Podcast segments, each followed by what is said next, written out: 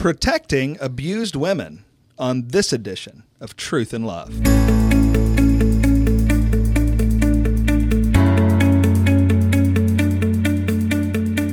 I'm Heath Lambert, and you're listening to Truth and Love, a podcast of the Association of Certified Biblical Counselors, where we seek to provide biblical solutions for the problems that people face.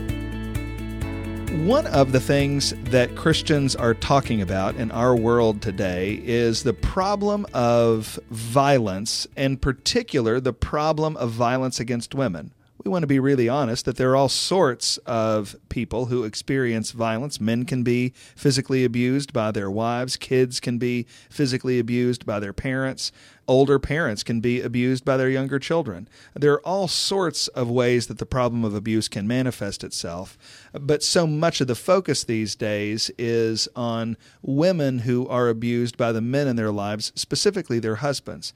Because we are having a conference on this in Texas in October, we wanted to take some time to weigh in on this on the podcast this week and talk about some categories that we need to think through as we keep women safe in the context of physical abuse. I'm really excited to be joined this week on the podcast by the future executive director of ACBC, Dr. Dale Johnson. Dr. Johnson, we are glad that you are with us. I am thrilled uh, about the leadership that you are going to have over our organization in the long term. And in the short term, I'm really excited about your opportunity to teach us at our annual conference this October. And I'm glad you get to help us think through this important issue today. So thanks for being here. Thank you, Heath. I'm glad to be with you. The first thing I want to talk about is just the issue of caring for women in general. As Christians, we want to believe and teach and counsel the whole Bible. And the Bible has passages in it that talk about the importance of the marital union and the importance of vows. And we want to honor that teaching on the vows that people would take in their marriage. The Bible has important teaching on the marital structure with regard to headship and submission. And we would want to honor every single thing the Bible has to say about that marital structure sometimes in this conversation, though, those biblical commitments can be placed at odds with the biblical teaching on protecting the weak, which is voluminous as well. So help us think through how Christians need to have regard for all of the biblical data when it comes to this issue and when it comes to protecting women and keeping them safe in the midst of the threat of physical violence. Yeah, so when we talk about physical violence, a lot of times that challenges us, at least uh, an emotional tendency for us to move in a in a faulty direction relative to our our thinking on doctrine, particularly when we talk about marriage and we think about headship in marriage. Fortunately for us as Bible believing Christians, um, we have an example in Jesus in the way in which he treats his bride.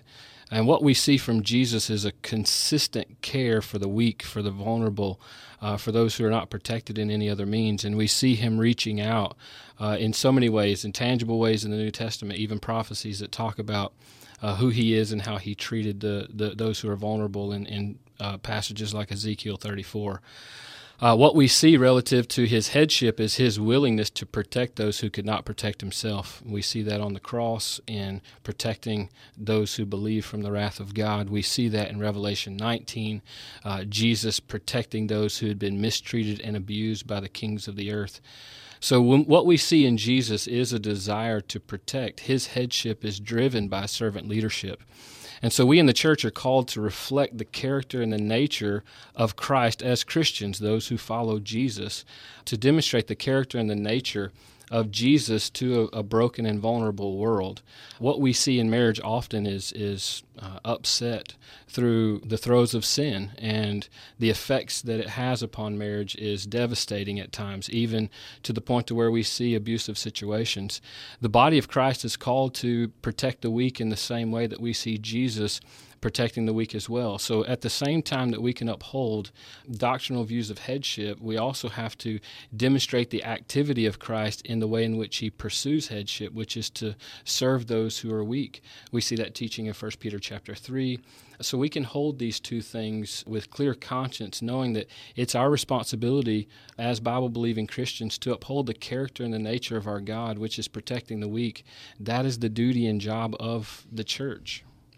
So I think that's really important that you're emphasizing that because one of the things that we want to be really, really clear on is that there's no biblical teaching that would ever encourage us to do anything other than protect the weak.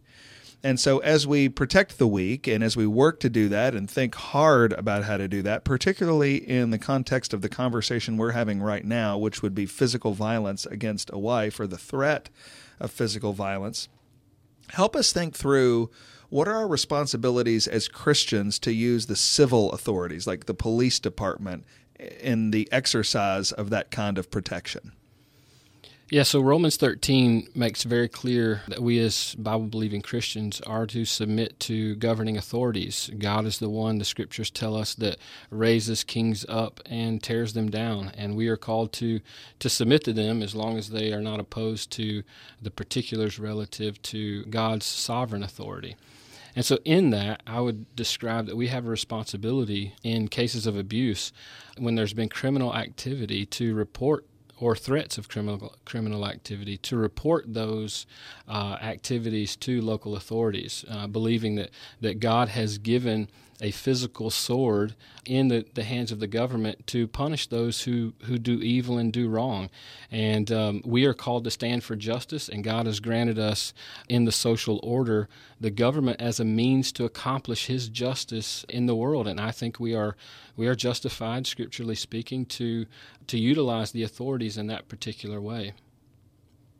You know, it's interesting. I read online a couple of days ago uh, a woman who was saying, When will Christians just quit all the talk and stand up and say, if women are in physical trouble, they need to call the police for help? And it sounds like that's exactly what you're saying. Absolutely. I, I, think it's important that we utilize those means that, that God has given us uh, to protect those who are vulnerable and weak. Now, after we have admitted that there's never any reason, there's never any biblical teaching that would undermine our care for the weak, and after we admit that part of our protection of the weak is to rely on the civil authorities like the police department, that also is not the end of our obligation as Christians. And so, talk to us about the responsibility Christians have as members of a local church to care for women and protect them in the midst of the threat of physical violence. Yeah, I think so often what happens is is the church thinks about this issue of abuse in an either or situation as if we we either deal with it ourselves or we we call the authorities, uh, the legal authorities. And I think that's an unnecessary uh, distinction. I think our responsibility is certainly to use uh, the means that God has given us through the local authorities. But we still have a responsibility as the bride of Christ, as the local church, to minister and care for the needs of, of those who have been abused and those who are vulnerable. Uh, let me give you a couple of, of examples that I think are, are, very helpful. It would be really wise for churches to be able to build networks of people within their congregation who are good at hospitality so that a pastor can call on them in moments of crisis. Uh, they may have a place for a, a battered woman to stay or a woman who's been threatened. The church can minister greatly in that regard to bring her to a place of, of safety. The church has to think initially about dealing with the tangibles. A, a, woman who's been battered or threatened is not going to immediately listen to counsel that we, we might want to give them. We have to we have to help her think through particular issues. Where is she going to lay her head tonight?